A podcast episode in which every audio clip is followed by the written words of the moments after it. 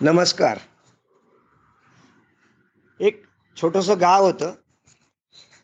तालुक्याच्या ठिकाणापासून थोडं लांब असल्यामुळे तिथे शिक्षणाचं प्रमाण कमी होतं. खास करून महिला वर्गांची शिक्षण घेण्याची प्रवृत्ती तिथं कमी होती.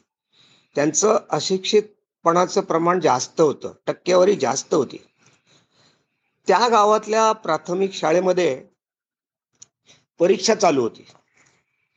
चालू झाल्यानंतर शिक्षकांच्या असं लक्षात आलं की एक विद्यार्थी पेपर लिहितच नाहीये. थोडं दुर्लक्ष केलं त्यांनी पण काही मिनिटात ते त्याच्याजवळ गेले आणि त्याला विचारलं बाळा तू पेपर का लिहित नाहीये? म्हणलं गुरुजी माझ्याकडे पेन्सिल नाही आहे मी घरून निघताना टाकली होती दप्तरामध्ये पण आत्ता मिळत नाहीये.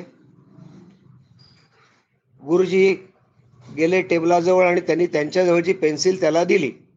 हा लिही आता.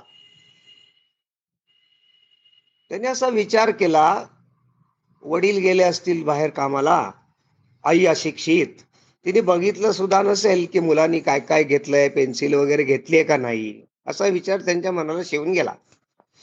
पेपर संपला तो मुलगा घरी गेला. दुसऱ्या दिवशी परत तो शाळेत शाळा भरल्यावर आला. आणि तडक तो गुरुजींकडे गेला.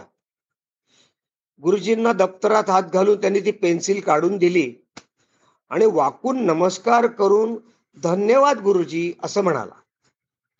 गुरुजींना आश्चर्य वाटलं. गुरुजी म्हणले काय रे?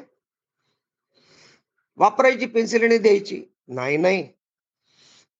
मला आईने लगेच काल सांगितलं हे बघ बाळा ज्याची वस्तू आहे त्याला परत द्यायची. आपल्याला गरज होती तेव्हा त्यांनी मदत केली. तर आता ज्याची त्याला आपली गरज संपल्यावर परत द्यायची आणि धन्यवाद पण म्हणायचं.